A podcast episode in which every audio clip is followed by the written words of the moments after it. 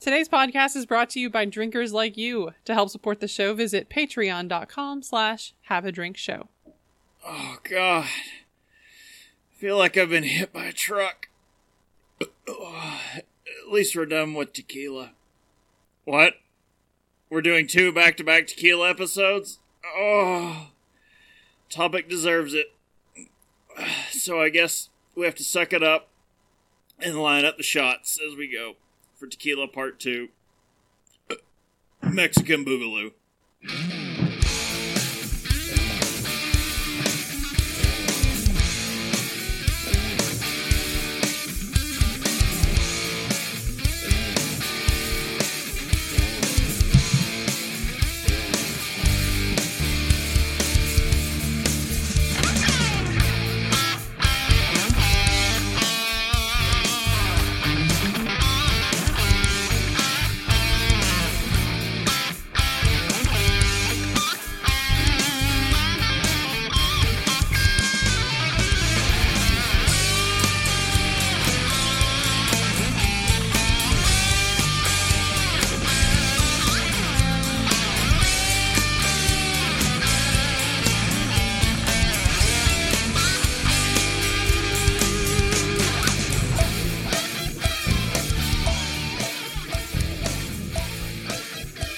Welcome to Have a Drink, the show where you learn along with us about what you drink. I'm Brittany Lee Walker. I'm Justin Frazier. Christopher Walker. and, oh, they're they're doing it. Mm-hmm. And I'm Casey Price. Yeah. I didn't hear Chris on that one. Did he say anything? Yeah, I did. Oh, oh, never heard him. Because he did it all drunkenly or whatever. oh, well, Shot, shot, we're on our way up. We Where did that- decided to, Where did that to hit special the tequila again. We're to that special point in this double back to back recording of uh, we're mixing uh, Red Bull with the tequila. Here we go. You might be. We're just taking straight tequila shots. I am not that brave. It's just another tequila sunrise. At the I- beginning of this episode, we started with a full bottle of Espolon Reposado. We are now below the label. I was gonna say uh, no. By myself, I'm almost halfway through a bottle of the same thing. It's a good show, guys. Good show. Halfway through. Let's keep going. If we're going to make it through this episode, you know what we got to do, right? Get uh, right onto them announcements. Yes. I thought you were going to say you need to finish that uh, bottle. I, and I I was getting ready. To, I was waiting. For, I was waiting to, I would like shot, to go shot, home shot, shot, this shot, week. Shot, shot, shot, shot, shot, shots. Oh dear. Okay. Well, uh, we don't have um, because of the nature of this particular episode, as uh, it is live the week before it will be posted. uh, we don't have the updated movie draft just yet, but um, we do have the announcement for the next episode after it. So the episode uh, after this gets posted will be our 100th episode. And There's no way we've done 100 episodes. Never. it's kind of weird. There's no way we should have done 100 episodes. Uh, so we will be live on Twitch at 9 p.m. Eastern, covering bad beer treatment tests um, on Saturday, September 1st. So we're starting off September with uh, just uh, crazy stuff you shouldn't do to So it, it, no, September is going to be crazy. We're going to start September off with the hundredth episode, Mhm. and then we're going to be very quickly on the heels coming up with our third anniversary episode, which will also be Oktoberfest. Oktoberfest Cincinnati. ah, the, Prost.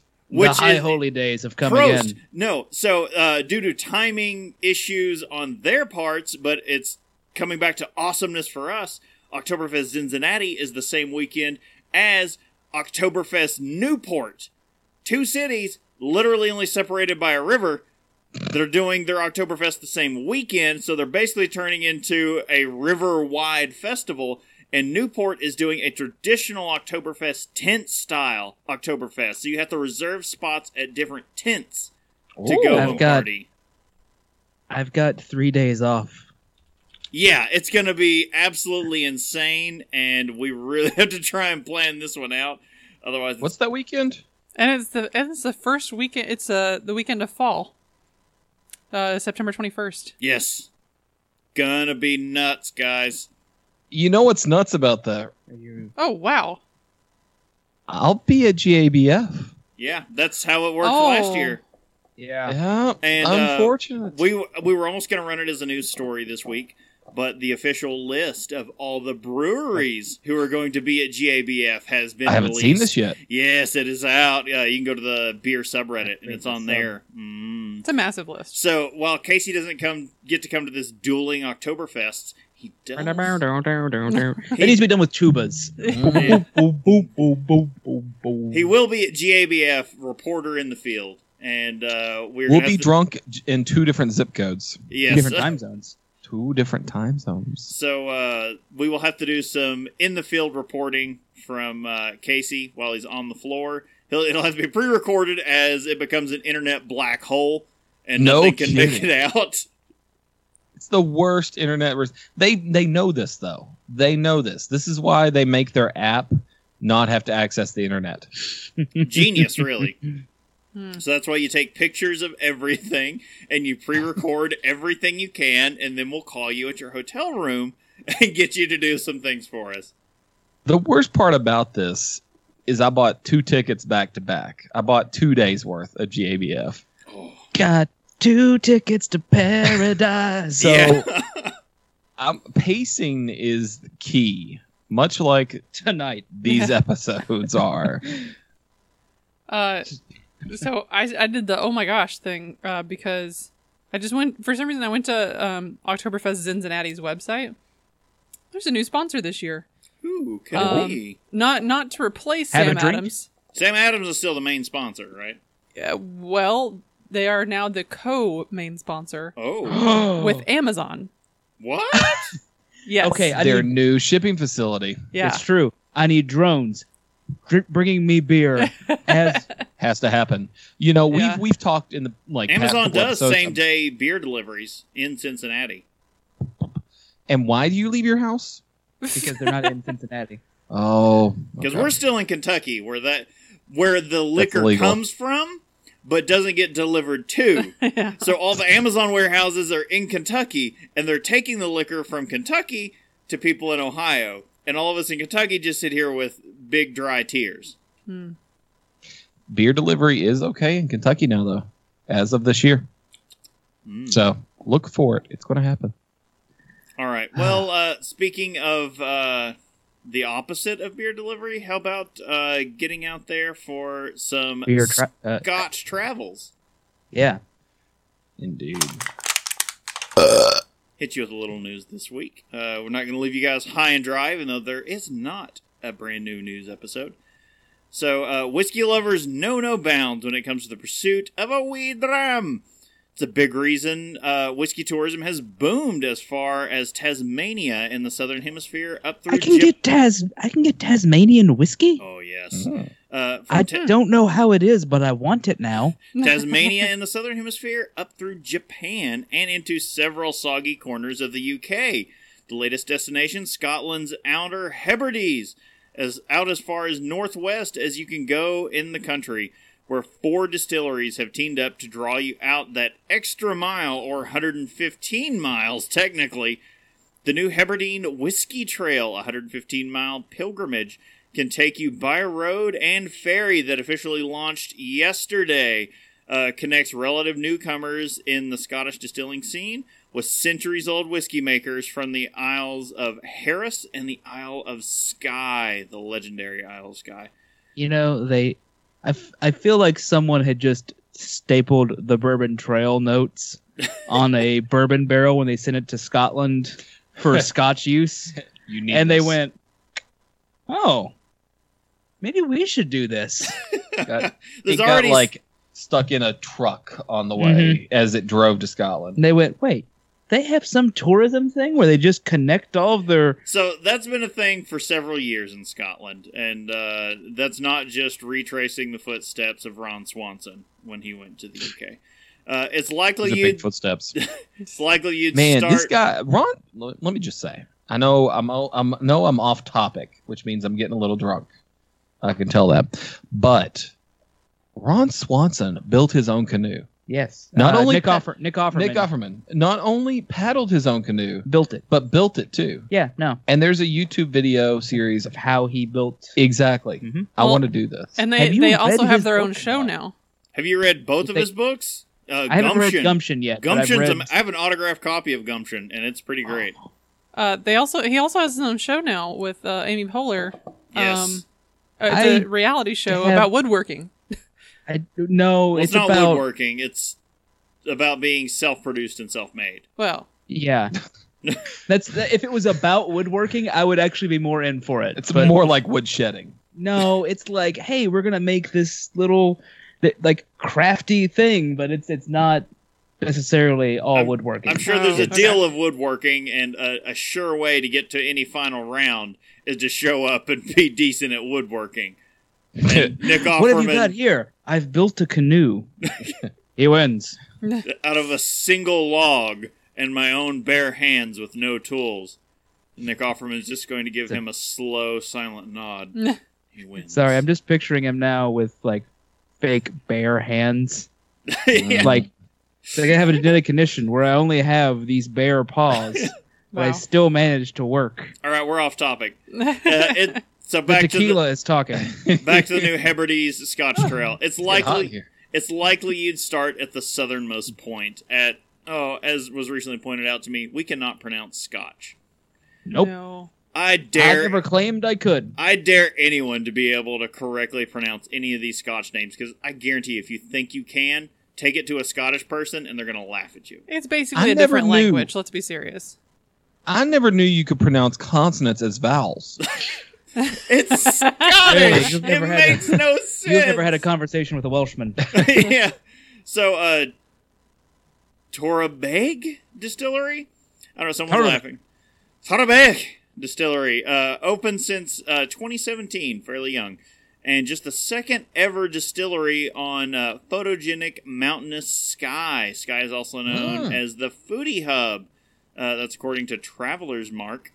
So the Isle of Skye now has a second distillery. Yes, uh, that is. Sure. If you're wondering, I believe Isle of Skye is also uh, what was used in uh, the last Star Wars movie to be the home of the Jedi, like the ancient Jedi temples. Hmm. Uh, from there, it's 36 miles northwest to Talisker Distillery, the oldest on the trail. Uh, Uh, from and and the only other one on Yeah. that isle, I believe, right? yeah, they're from uh, circa 1830 is when Talisker was founded. Uh, home of the finest views that come with your single malt, overlooking the dramatic peaks of the Cuillins. I want to go there. Just period. Mm. I was about to when I did study abroad, and then our professor's hopes and dreams got shut down when the person Have a I- drink, Europe, 2040. 2040. Yeah, that's about how long it'll take us to save up. Uh, stop number three is the Isle of Raasay Distillery. Uh, a 25 minute ferry ride from the coastal town of Sconser on Skye.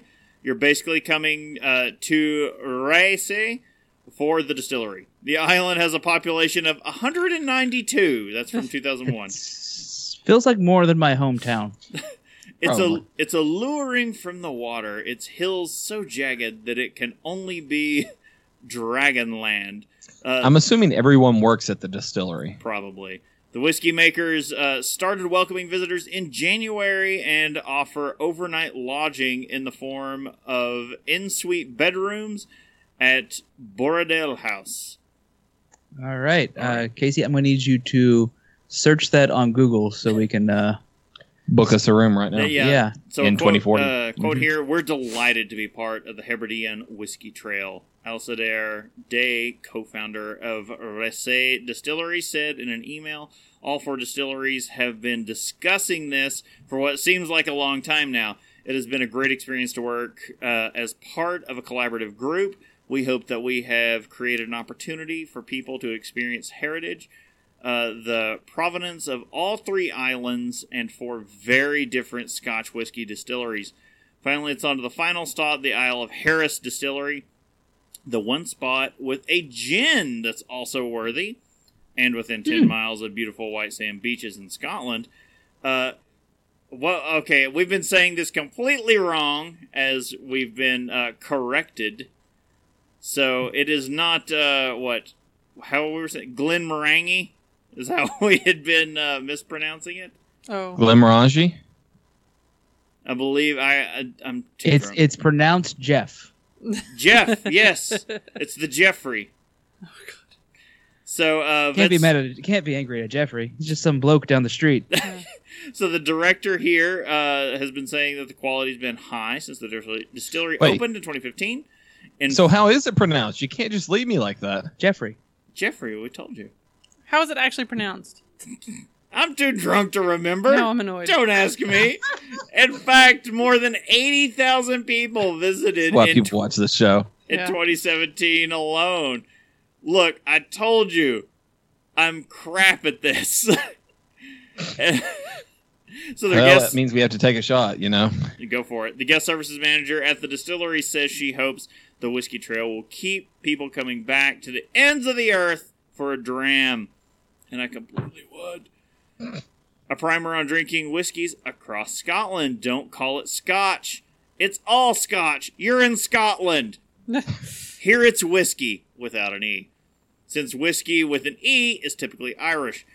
Uh, if you like smoky, peaty whiskey, probably want to visit uh, Laphroaig, uh, Ardbeg, Lagavulin on the Isle of Islay. Is it not- definitely? The Is it not island, Laphroaig? the that was definitely not how that's pronounced. Laphroaig. Uh, the Isle of Islay is kind of like the Isle of Island. Like uh, that's that's kind of What- weird as well. What about the Isles of Langerhans? Isla. Oban uh, distillery on the coast has great seafood nearby and is only three hours. You sold me right there. Three hour train ride from Glasgow. I wish I had known that when I was in Glasgow. Oysters. Nothing, nothing, in, Oysters. nothing good happens in Glasgow, especially in the subway. mussels. Uh, Lie, want, lie, oh. want more whiskey? Follow the uh, country's other whiskey trail, the Malt Whiskey Trail in Moray Speyside, home to the world's largest concentration of whiskey distilleries. So, uh, also, we didn't have this on our list of things, but I drunkenly feel like we need to mention that. Uh, what is it? Not Castle and soberly Key. mention it. No, Oh, no, yeah, definitely not. yeah. Castle and Key, uh, September thirteenth, 19. nineteenth. I always miss that date. September nineteenth. December 37th. It, yeah, The they're 70th of September. We shall nineteenth. remember. Nineteenth. They're Now I'm going to double check because I'm just. because yeah, we you've were s- both You've said wrong a different the date first time. literally every time. Either way, they are officially opened. Uh, you can act of the nineteenth. You can go and visit. It is, I think it's ticketed, and it's probably going to be absolutely insane to get in down there. it's on a weekday too, which I found annoying. But their grounds are open for visitors as of the 19th. So go ahead and check out. And in case you're wondering and living under a rock, that's going to be the hottest new bourbon distillery. Mhm. So everyone's going to want to check that out. And if you're looking for more news, sorry to say, guys, there is not a new news show this week. Uh, you can check out last week's episode, which was pretty fun. Again. Yeah, Yes. hit it again. You, you never know. You may have missed something. Hey, I re-listen to podcasts a lot, actually. Okay, Just not ours. definitely September 19th. Can't stand my own voice. I understand that. September 19th, which is a Wednesday. That's stupid. Everybody call off work. Uh, we're going. We're going down. But until uh, September nineteenth, we're going to be still sipping on uh, on our topic, which is what again?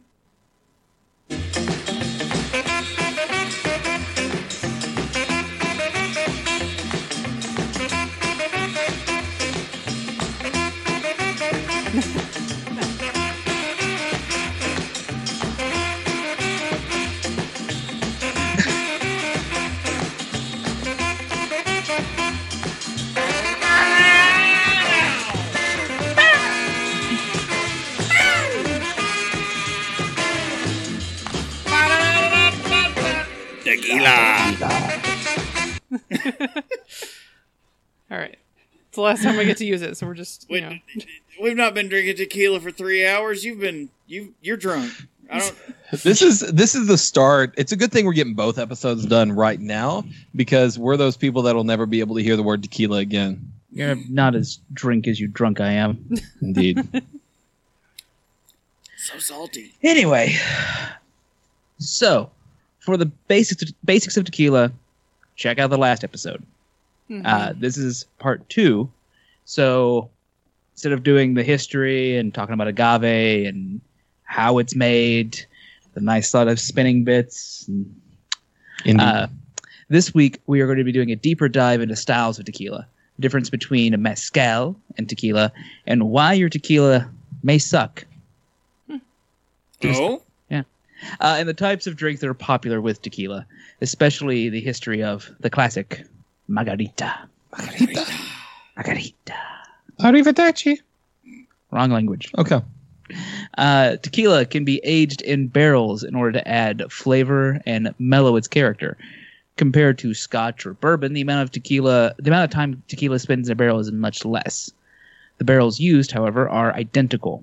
In fact, tequila uses bourbon barrels in order to produce its product. Man, the bourbon industry is just like, man, we can't use these barrels again. Everyone, you get a barrel. You get a barrel. Look under your seats. Everyone gets a barrel. Your seat a, is a barrel. gradually rising price. Uh, let's go yeah, ahead. And, well, look, they only make so much bourbon. Well, Everybody no. wants to make liquor. it used to be at, at our wedding. I remember the two of you gleefully rolling barrels away from Buffalo Trace. Now getting that, stopped by security. but now that does not happen. They do not let the general public purchase the spent barrels. that is no longer a thing. Yeah. So that barrel sitting outside of Casey's that was used for like one beer and now is completely destroyed is a relic One of and- the past. One and done. And it's it's not destroyed. It's just got some age on it. I'll probably turn it into a table eventually. Uh, anyway, um, the a new oak barrel may cause the flavor to be too intense and overpower the liquor. Uh, the manufacturer may choose, however, to recharge the barrel in order to clear out some of the uh, old flavors and resurface it. Which, yeah, fair.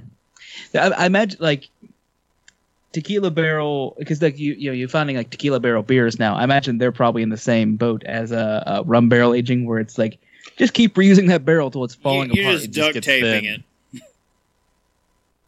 Indeed.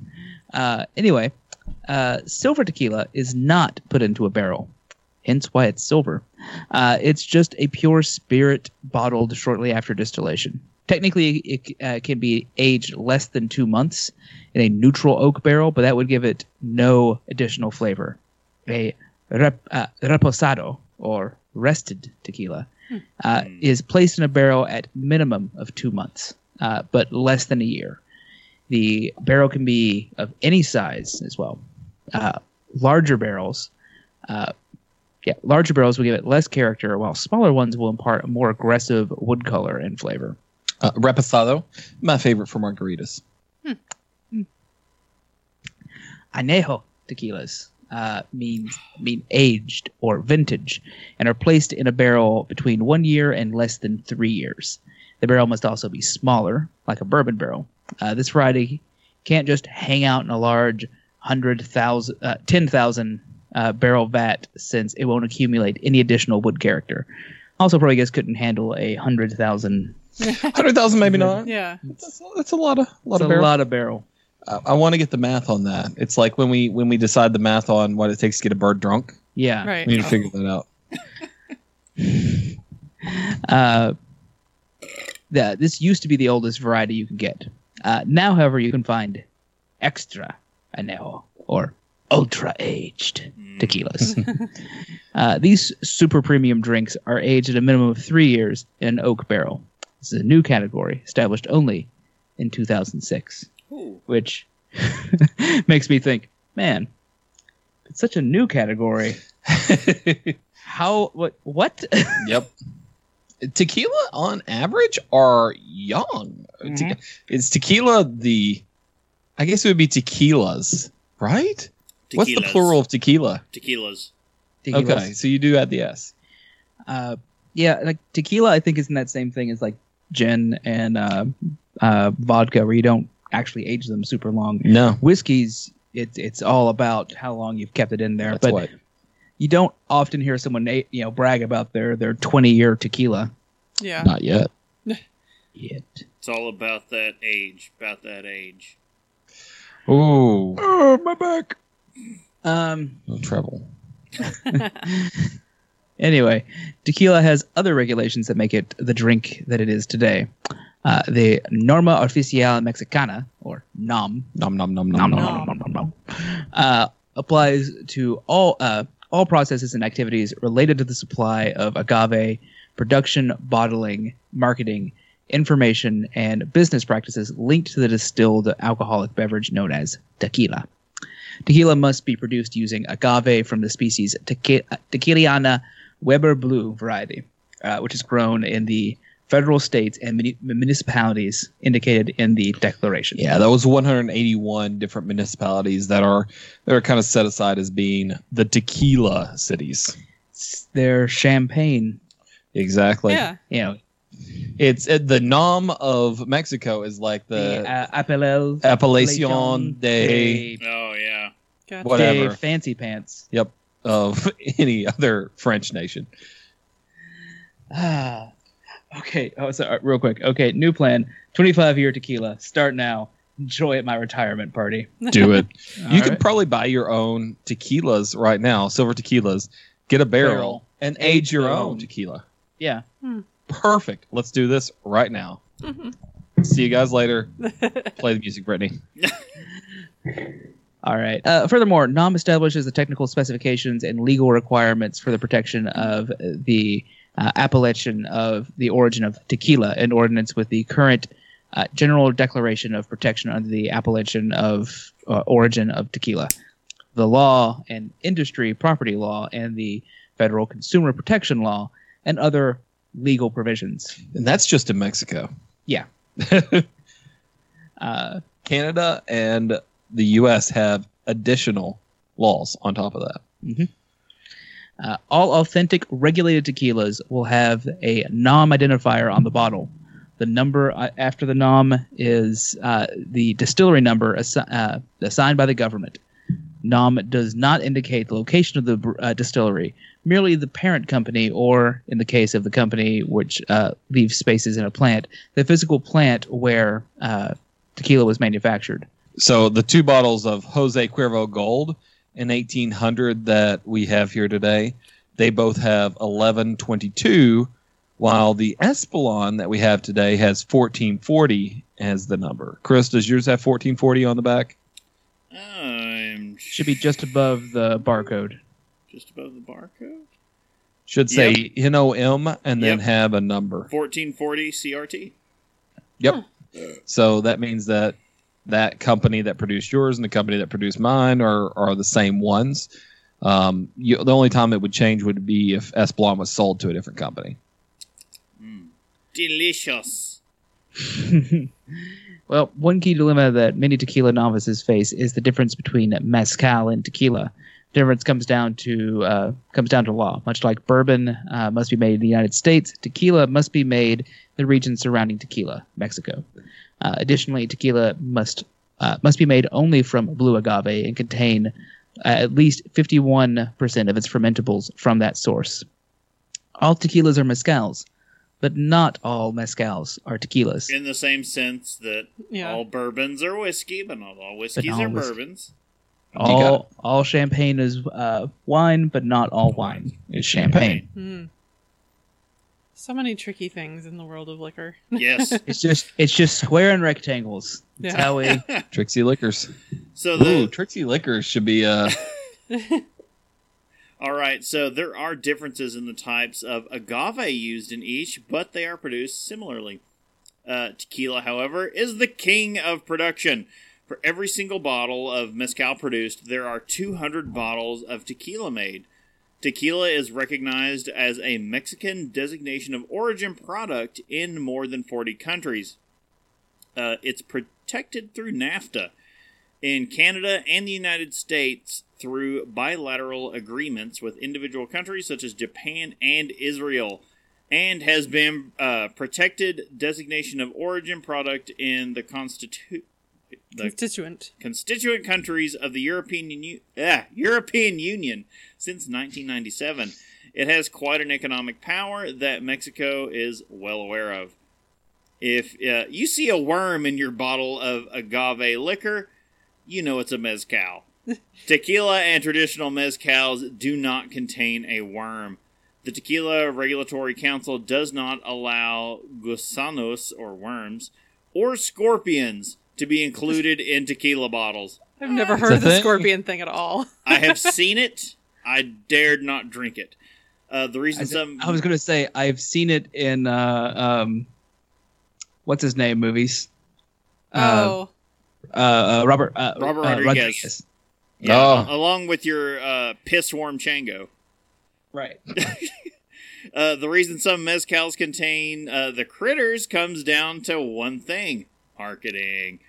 The worm is actually the larval form of the moth Hypopta agavis, which lives on the agave plant.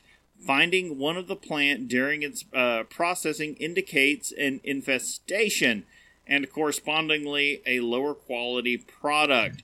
Mezcal companies added them to their bottles as a way to draw attention and encourage consumption. I gotta say, it probably worked. yeah. Get to the bottom of that bottle because uh, last one there has to drink the worm. There are two I types. got us a worm. We could have done the Lady and the Tramp. oh God! there are two types of tequila: hundred percent blue agave and mix mixtos tequilas, uh, made with fifty-one percent agave and other adjunct sugars. Hmm. The most popular tequila brand in the world is Jose Cuervo, is a mixtos.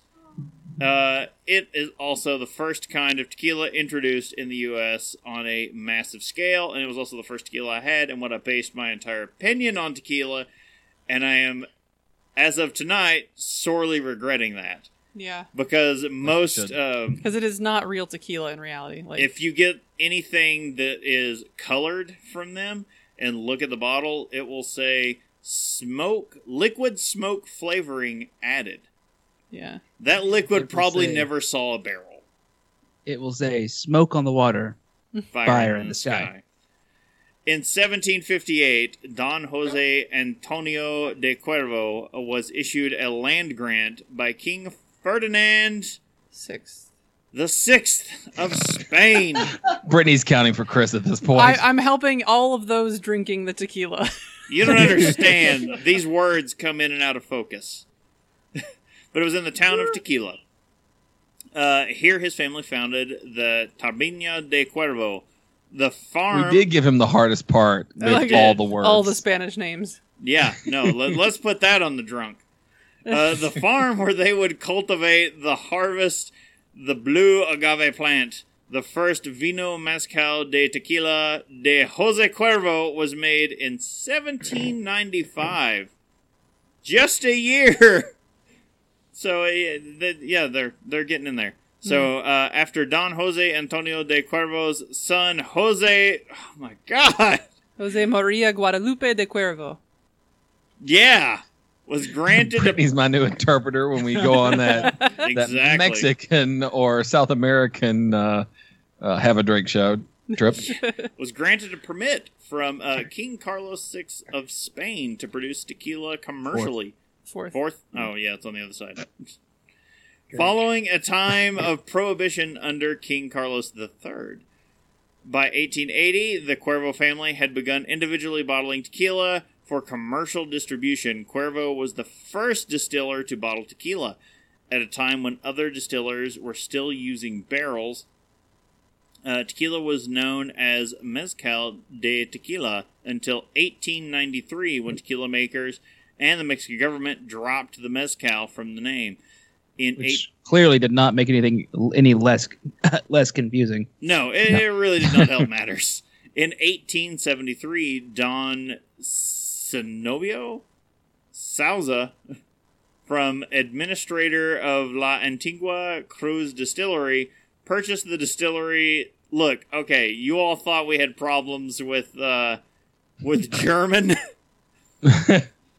Wait until you introduce Latin to us and uh, some uh, South American stuff. Uh, no, no, no. I, I did not take any Spanish. I'm say the word. I'm lost. So, uh, yeah, yeah, the Spanish. Uh, Sauza had previously leased La. Oh my god. Where are we at? La Antigua Cruz Distillery? Or like Gal- Ah, uh, La- so Gay- Gallardina, Gallardina, because two Galla- L's makes a Y. Yeah. Oh yeah, Gallardina distillery uh, for production, and he later purchased this distillery as well. Sauza also bought a distillery from Vincent Orin- Orindane in Vincente 1889. Orindinde. I, I was about to go Vincent Price. In 1889, uh, the former Cuervo employee would found Sauza Tequila and become Cuervo's great rival. Uh, Yep. Some say So Sauza and Jose Cuervo are still to this day kind of back and forth on brands. It, it's kind of funny. Sauza used to be our well tequila, Yep. and oh, yeah. uh, we would buy a lot more of it and use a lot more of it, but people would ask for Jose. Right. Mm, Well, yeah, because it's all they know. I'm sad. yeah. some Uh, these two were kind of going back and forth on being the first to come into America as well, or the United States. I Yeah. guess would be more appropriate. They were already in America. Yeah, the United States would be more appropriate. Some say tequila was first exported to the U.S. in 1873 when Sauza sold three barrels to El Paso del Norte in Texas. This was the beginning of the export market for tequila. Along with Sauza, Cuervo began to dominate the tequila industry in the 1940s. Tequila first made significant inroads into the United States during Prohibition era Of course. when it was smuggled from Mexico into southwestern U.S. states. Tequila made further uh, advances in the U.S. during World War II, when many U.S. distilleries switched to war related uh, production, and there were restrictions on European imports. Uh, then in the 1980s, more American tourists visited Mexico, discovering tequila, according to the Distilled Spirits Council of the United States. The U.S. demand for tequila has risen over the years, with 12 million cases shipped in the U.S. in 2012, uh, a, a 54% increase as compared to a decade earlier. The Wow. fastest growing segment has been super premium blue agave spirits.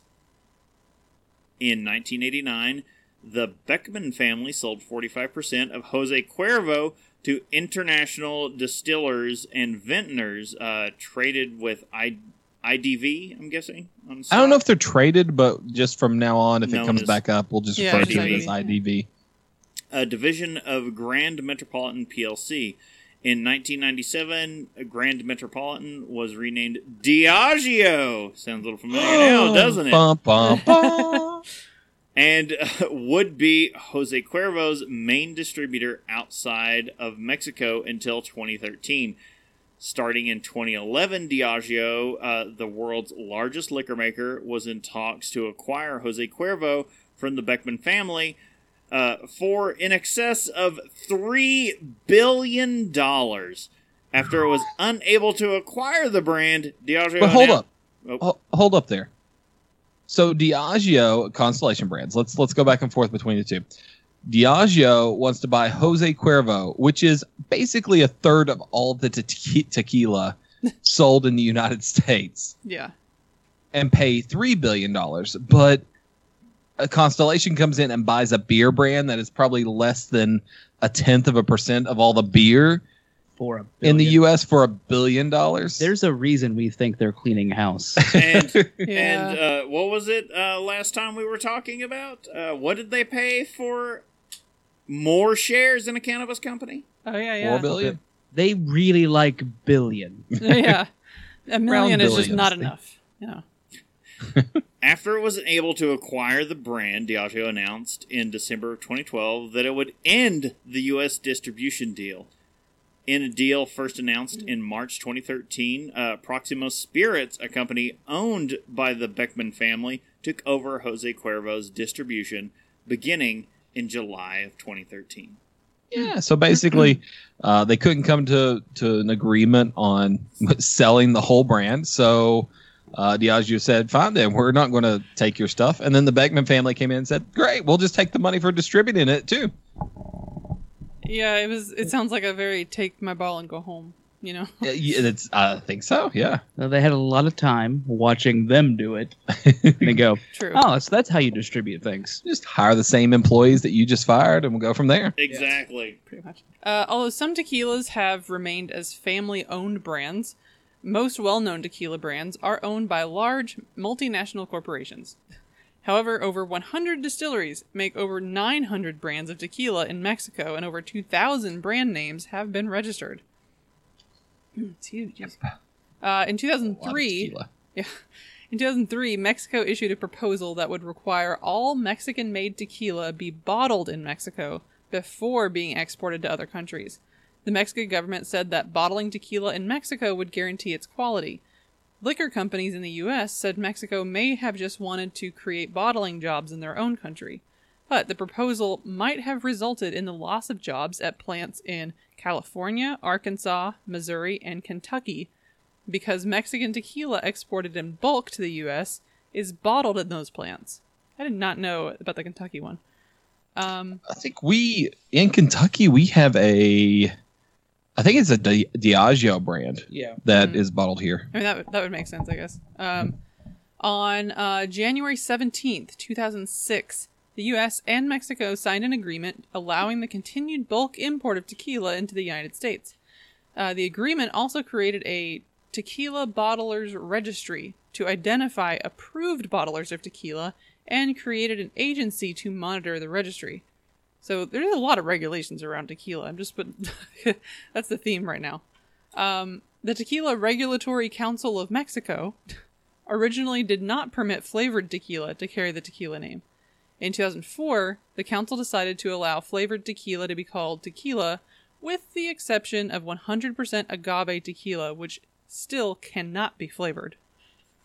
So yeah, you can't put that 100% agave label on there, but that's how you get the tequila brands like Tequila Rose, which is a a Mm. cream strawberry tequila. Oh, what yeah. about Tequila Mockingbird? Tequila Mockingbird.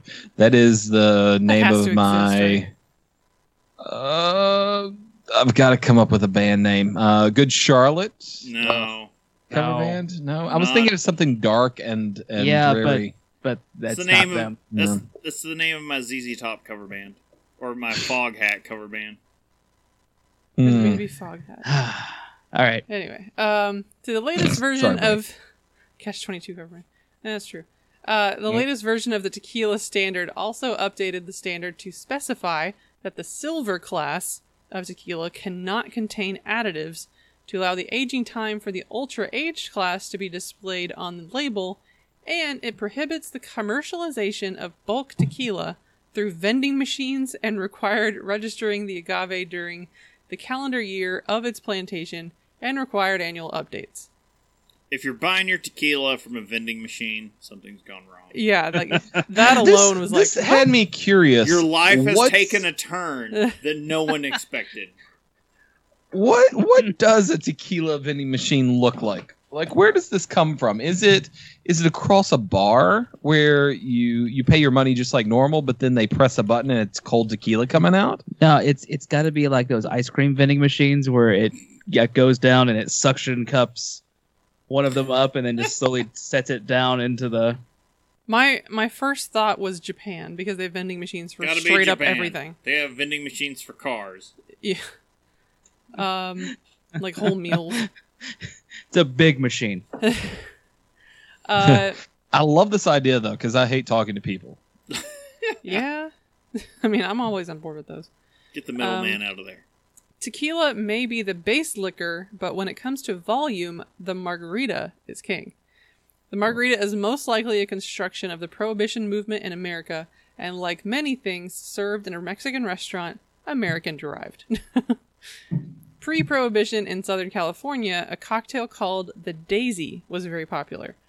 The drink usually contained brandy, syrup, lemon, and orange liquor, uh, shaken and then topped with seltzer. Drinkers at the time were in such close proximity to the Mexican border they would hop over and grab a drink. With them, they brought their taste for Would they- sweetened liquors. Brittany, would they grab a drink or would they they would have a drink. have Yeah. a drink? for branding. Uh, these prohibition dodgers would go across the border and ask for a daisy. Heard that. Uh, in Mexico, That was my simple syrup dispenser. yeah. Uh, in Mexico, uh, the um, the Brady, I don't know what that means. Brady was in short supply, but the tequila flowed. Uh, these Americans were greeted with the translation of Daisy when they were they, when they asked for the drink, margarita. Uh, you see, Daisy in Spanish is margarita. Uh, the brandy was substituted and uh, with tequila and limes for lemons, and the modern day cocktail was born. Americans post prohibition began importing more tequila and mixing up the Mexican daisy. But no good deed goes unpunished. the mar- margarita spent nearly 50 years in its own limelight of a classic and well made cocktail until that horrible question was asked Would you like that on the rocks or frozen? Monsters. The invention of the frozen margarita machine was the brainchild of Mexican of Mexican American and Dallas, Texas native Mariano Martinez. He used his father's margarita recipes in his restaurant and made a blended margarita, but his bar staff couldn't keep up with the high demand. 200 blended margaritas were made every night from a single blender. Drinks were not consistent, and his head bartender even threatened to quit over the stress.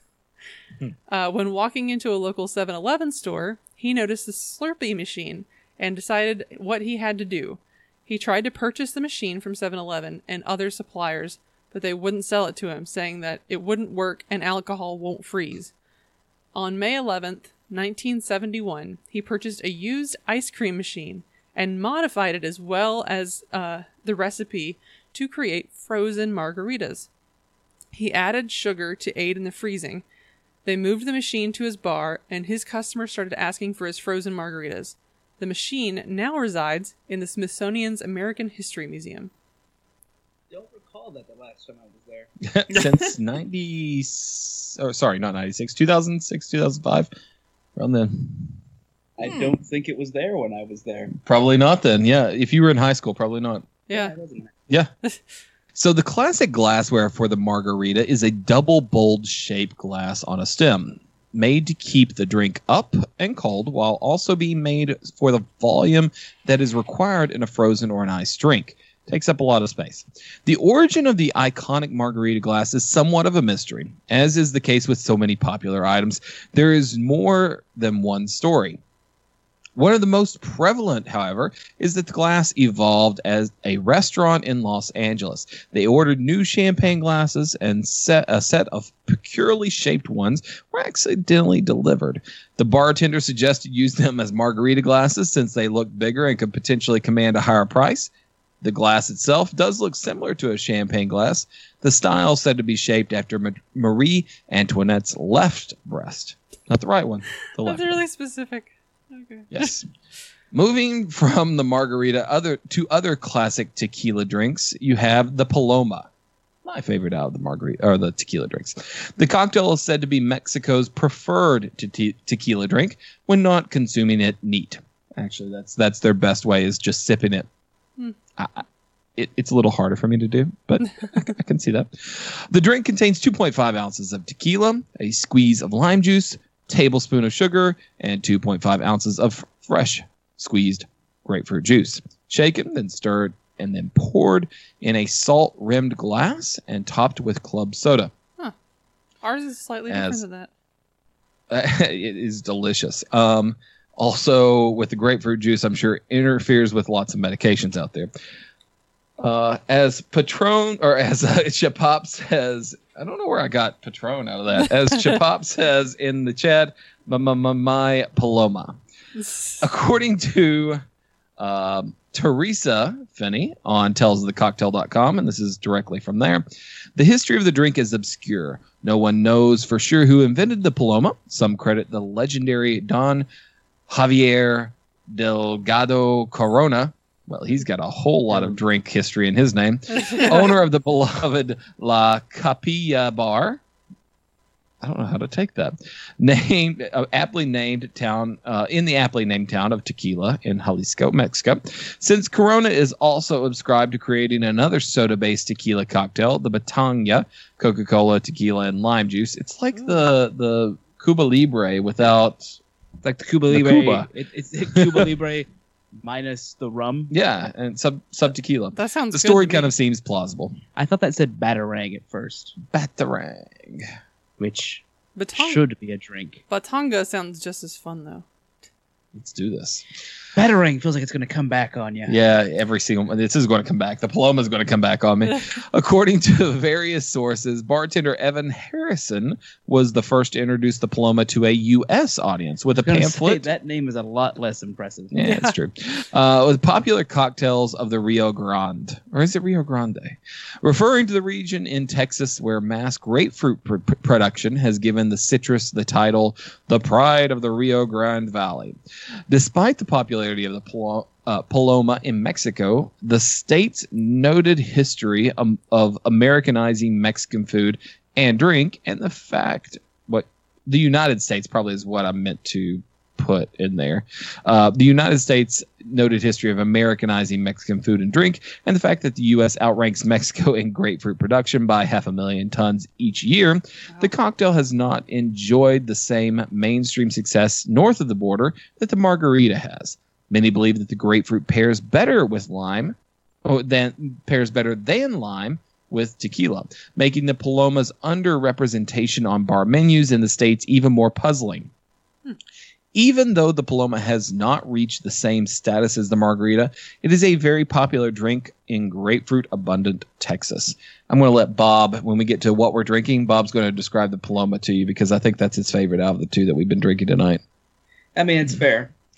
Uh, the original tequila sunrise contained tequila, crème de cassis, lime juice, and soda water, and was served at the Arizona Biltmore Hotel. Long way from uh, Asheville, North Carolina. Yeah. Yeah. So, in the Arizona Biltmore, it was created by Gene Sulit in the 1930s or 1940s. The more popular modern version, however, of the cocktail contains tequila, orange juice, and grenadine. Very simple. It was created by Lobby, uh, sorry, Bobby Lozoff and Billy Rice in the early 1970s while working as young bartenders at the Trident in Sausalito in California, north of San Francisco. In 1972, a private party at the Trident, organized by Billy Graham, no, sorry, wait, that's Bill Graham, to kick off the Rolling Stones' 1972 tour in America, Mick Jagger had one of the cocktails. He liked it, and he and his entourage started drinking them. They later ordered them all across America, even, dub, even dubbing the tour itself the Cocaine and Tequila Sunrise Tour. That sounds about right. That is perfect for those folks. Yep. At the time, the Trident was the largest outlet for tequila in the United States, and in 1973, Jose Cuervo picked up a new drink, uh, picked up the new drink as a marketing opportunity, and put the recipe for the drink on the back of their bottles of tequila. They promoted it in other ways also. Later that same year, the Eagles recorded a song called Tequila Sunrise for the Desperado album, and the drink was soaring in yeah, but they weren't. Like, Desperado. that we know of. I'm the only one who eh. got that one. up. I think it mostly just came from the fact that it was just They- popular. well, they drink a lot. It's the way it goes for rock star types. Though in Mexico, the best way to enjoy tequila may be neat with some sort of citrus juice chaser, the American way to drink tequila is shots. Shots, shots, shots, shots, shots. because we just can't enjoy things. Most tequila drinkers prefer training wheels, which refers to a shake of salt on the hand and a lime wedge held at the ready. The proper etiquette is to say, uh, it- the etiquette says to lick, shoot, suck, referring to licking the salt off your hand, shooting the tequila, and then sucking on the line. Let's try that. I mean, that what do you seems say? that seems unfortunate. Why should you Why should you pull out a gun in the middle of a bar and shoot a bottle of tequila? Exactly. It's just terrible. I- All right. So, this is leading us to our tequila tasting. I wish we had a sounder for this. I was gonna say, should we just do the, like what we're drinking? Or... Yeah, ju- uh, this is yeah, this is what we've been drinking, so let's just roll into it. Drink with me, friend. Although there's nothing carbonated about this. We just finished off the bottle of tequila. With the pours for Mine's yeah, drink For the what we're drinking is the last two little small pours. Mine's about halfway through. So to just be me pulling pulling the weight, I, I feel accomplished. and you will also feel sad. I will in the morning. Tomorrow, definitely. We still have a bottle of 1800 back here, too.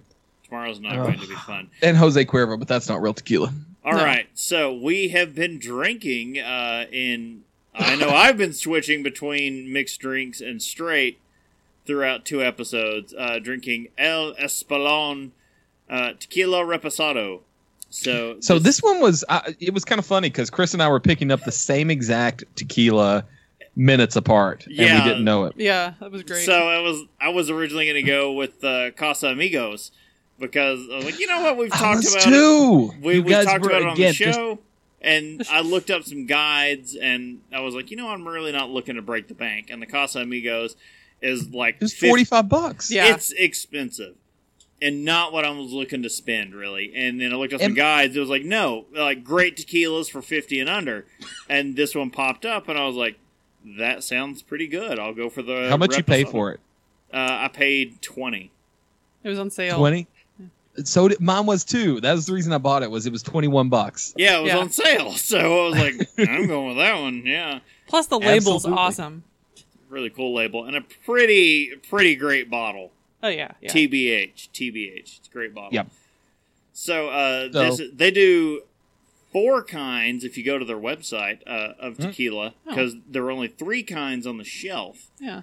They do a blanco, a reposado, and uh, Añejo. añejo, and then they do a like extra añejo that's in a solid black bottle. Oh. That's Ooh. got to be a special release. And uh, it seems that like it was coming up on a number of guides for if you're looking for a really good tequila at a decent price. Which I'm always looking for liquors at a decent price, uh, looking for that quality for the Right. price, you know, the value. Uh, value liquors. Yes. So this is a 100% blue Weber agave.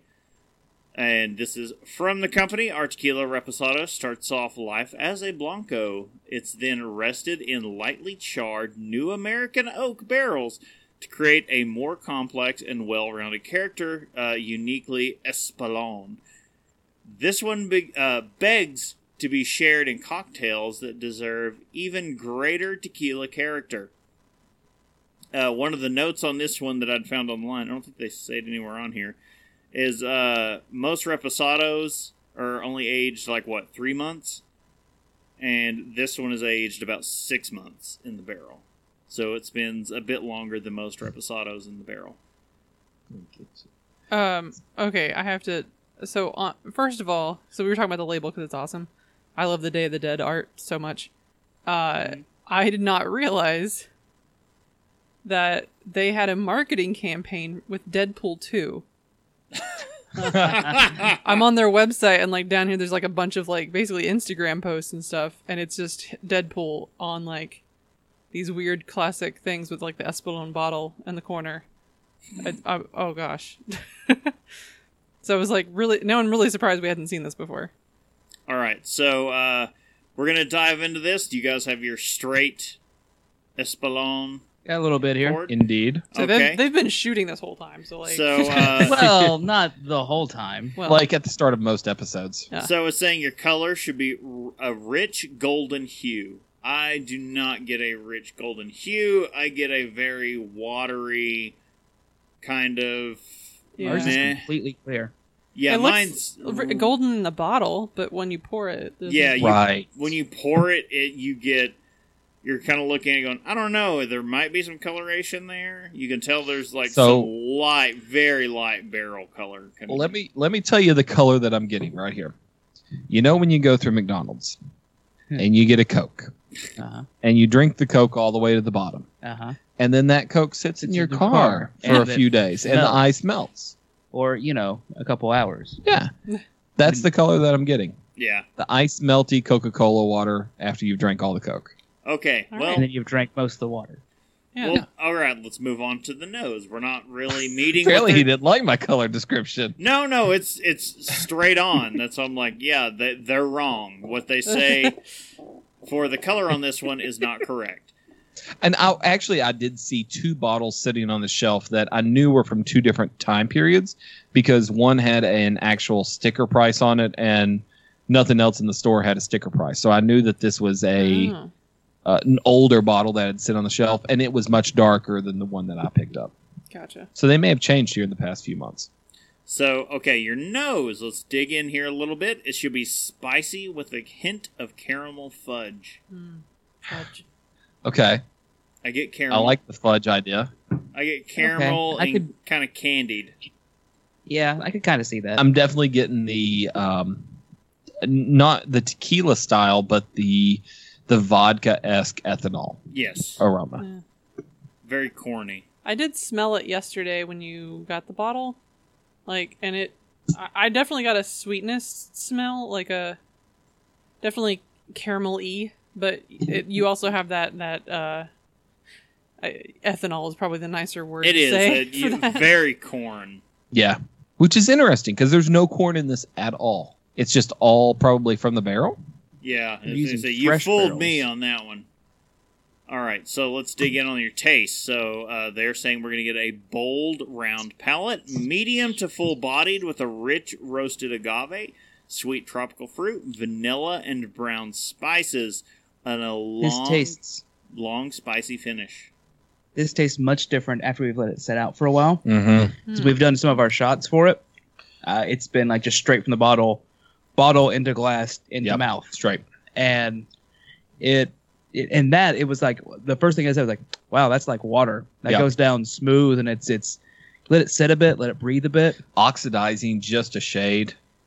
brings out a whole lot of those flavors. Actually, the, the tropical flavor for me turns into almost a the the closest thing I can compare it to, and it's kind of an odd one, is when you get fresh, really hot peppers like habaneros and Hmm. like the the Moruga peppers and those they've got this fruitiness to them that is unlike any other tropical fruit that I've had and that's what I'm getting is that fruit flavor from that side it's uh that fruit flavor makes it work real good in palomas. Mm. You had that grapefruit in there. Yep. Mm-hmm. So I gotta say, I get a definite uh, like shaved coconut quality in this. I'm getting vanilla at the back end and brown sugar. Yeah. Yeah. Mm. Although I can see where you're coming from with a bit of that coconut and that that like dessert coconutty Yeah. kind of thing. I gotta say, I don't get the long spicy finish that they're uh, claiming. Uh, I'm, I'm getting some spice. It's I- I get a little. It's got some spicy burn. I get Well, some it's- light spice. I do not get long spice, or not what I would quantify as long spicy Hmm. finish. It's no. uh It's no rye, No. but but it's it's got some It's, It's no got some E. H. spices there. Taylor, but there's a little something in there. Okay, so uh, awards. This is an award-winning tequila. Uh, it took gold medal at the 2011 San Francisco World Spirits Award. Uh, it was a finalist in the 2014 Ultimate Spirits Challenge. Uh, took silver. that's just something a really fun fighting match. Yeah. yeah, Ultimate, Spirits Spirits Challenge. took silver at the 2016 San Francisco World Spirits Awards. Took bronze at the 2016 International Wine and Spirits Competition. And silver outstanding medal at the 2013 International Wine and Spirits Competition. I was really hoping they were all going to be in the same competition. It took like gold, silver, and bronze. They went, no, this is the best three places. All of it. All of it. Yeah. So this is, I've got to say, uh, a pretty, pretty nice tequila. I was frightened. Pretty good. pretty pretty good. Yeah, it's really good, and that's kind of the re.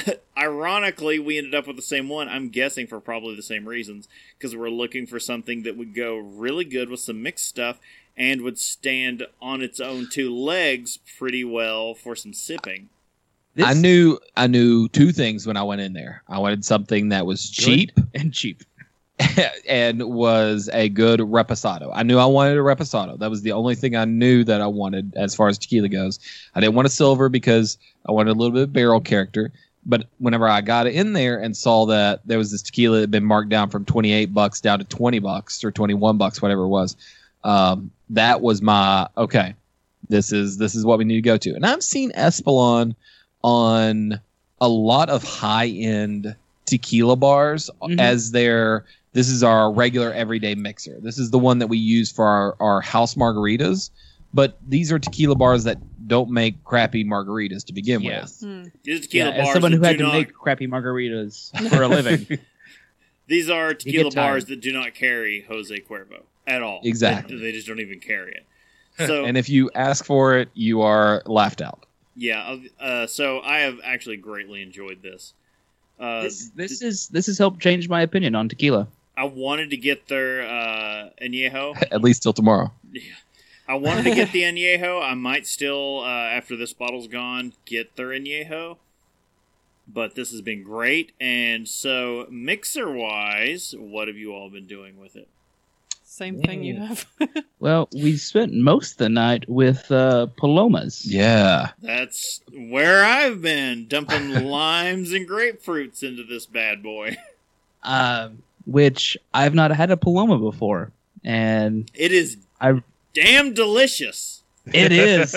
it's real good. Um, like someone was like, "Oh, you know, like maybe limes go better with with uh with tequila." No, no, Go grapefruit. makes it. A, I don't even like grapefruit all that much. Like I don't like grapefruit juice especially. So this being uh two things that I don't care for that much for me to have enjoyed this much this whole night. That's yeah.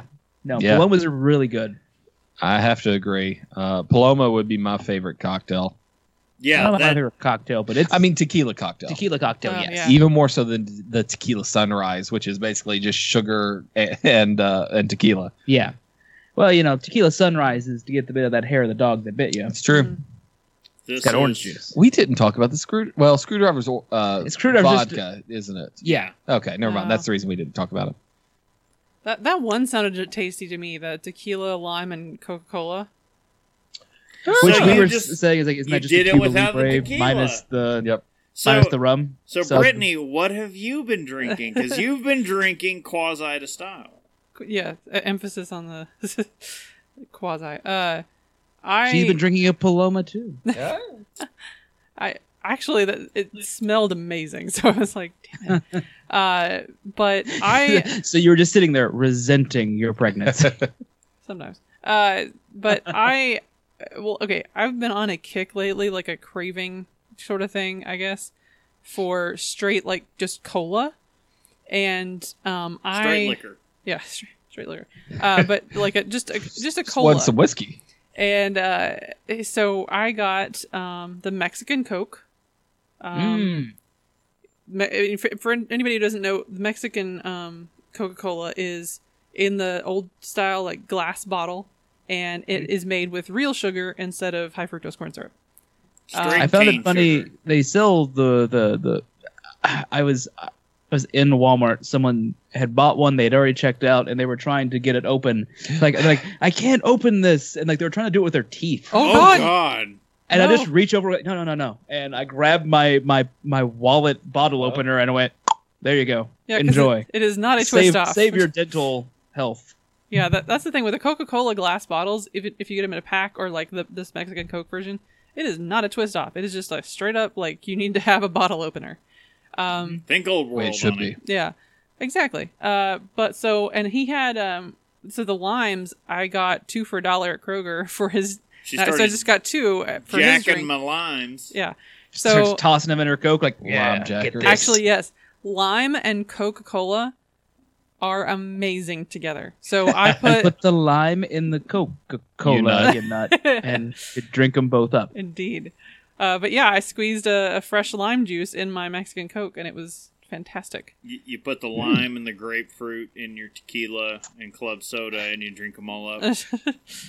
Bob Now- did call me out earlier though, and I appreciate it because here I was, I was making a margarita and I had lime juice and tequila and simple syrup and ice and stir them all up together. And he was like, "You gonna put any uh, orange in there?" You gotta put a little triple sec of some kind. Oh, And I was like, "You're right. I forgot about it totally." So I had to run downstairs and get some more, some triple sec and, and get that in there. I was like, "I totally forgot that that was an ingredient." I can't forget that. Yeah. Now, did you guys, based on the description that was in the uh, in the doc, uh, on your uh, Paloma, did you have actual sugar in yours, or Casey you use- mixed up. I actually simple made a syrup. simple syrup, so it was half sugar. Ha- it was a heavy simple syrup, so it was two part sugar, one part water. So Okay. I've been using. Uh, I uh, it was on the recipe he found? yeah, the recipe I found was using uh, agave nectar instead of sugar. Ah, So I've been using the uh, organic agave in the raw, well, And- look at you. and now you I've done got well? the rest It of this expensive, like okay. agave syrup that I'm like, you know like what? six dollars for eight ounces or something, Uh, right? yeah, I'm yeah, like, it was like five ish. But So I'm it may like, as well Six no. dollars. we need to make some waffles. molecule. We need to make some waffles or pancakes. They're going to be effing delicious with this over them. I You mean, guys, one day we're gonna make waffles with Frangelico, right? It's going to happen. It's going to happen. Stay open tonight. I'll make them in the morning. I got it.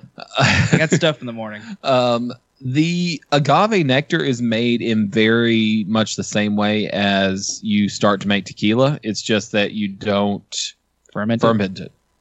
You just get all that sugar. Yeah. Well, I guess that works out. Uh, It is used as a sugar substitute in a lot of baking and stuff like that. So actually, Right. you know, it's not the worst thing to have some.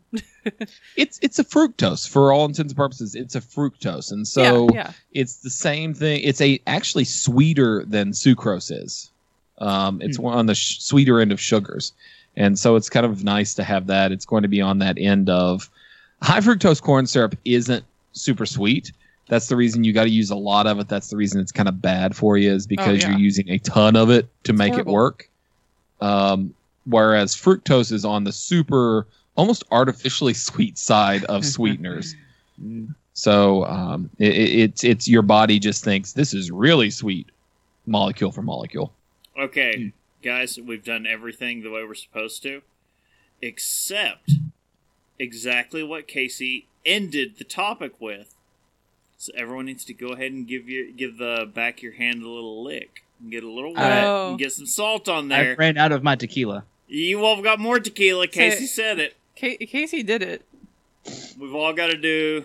That's what I've been doing all night. Yeah, he's been keeping this up. He's done. He's done my training wheels for me. Well, we're doing another training wheels. That's how. That's how. By the way, ends. have you guys seen That's how we the uh, Casey's the eighteen hundred bottles? Reminded me. Have you seen the eighteen hundred bottles that have like their own shot pour in the top? No. They had it a few years ago. You could turn it upside down. It would collect Oh, in a clear, like plastic square the the stuff that you needed, and you Yeah, could I've just seen it. It turn it was back Like its own shot glass. properly measured. It makes out. its own gravy. so it's like Pretty that. much. Uh, there was a mouthwash that kind of did that same thing, where you turn it over and it would just squirt like in the, the top of it. Yeah. Okay. Come on, the two of you ready? Jeez. Uh, wait, wait, wait, wait, wait. Let's let's do the sign off, and then as we're we're doing our sign off, there we go. we can do it. So you got limes ready? Oh yeah, we, we definitely ready? have limes ready. I cut salt? an entire lime and had it sliced up, ready to go. When I we say, got I, yeah, I had a whole lime that I've been powering through for two episodes, and I have one tiny wedge left. All right, Casey. You can visit us at haveadrinkshow.com for useful links and info about us if you really want to know that kind of stuff. Also, look for us at Have a Drink Show on social media and twitch.tv. Don't forget, you can tell us your favorite drink, ask a question, or just leave some general feedback. You can use the email address feedback at haveadrinkshow.com. You can also use the feedback page on the website. Or, you know, smoke signals, carrier pigeons, um, creative farting. It'll all work. Feels a bit uh, hypocritical to be saying this right now, but all joking and fun, fun aside, guys, I'd like to remind everyone: please drink responsibly. You are Blame being you. responsible. You are at home. You don't have to drive anywhere or go anywhere else. You know. All right, Okay, so off. uh, you guys want to do that first, or just we? After we, We're going to do it after our name. Go Gotcha. for it. So, um, check out n- next Saturday for our next live episode, and remember to check out, of course, patreon.com slash have a drink show. Once again, I'm Brittany Lee Walker. I'm Justin Frazier. I'm Christopher Walker. And I'm Casey Price. We'll see you next time. That's much close. Bye.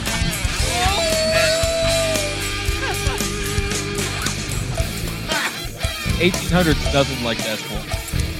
Doesn't like it. That's the big one.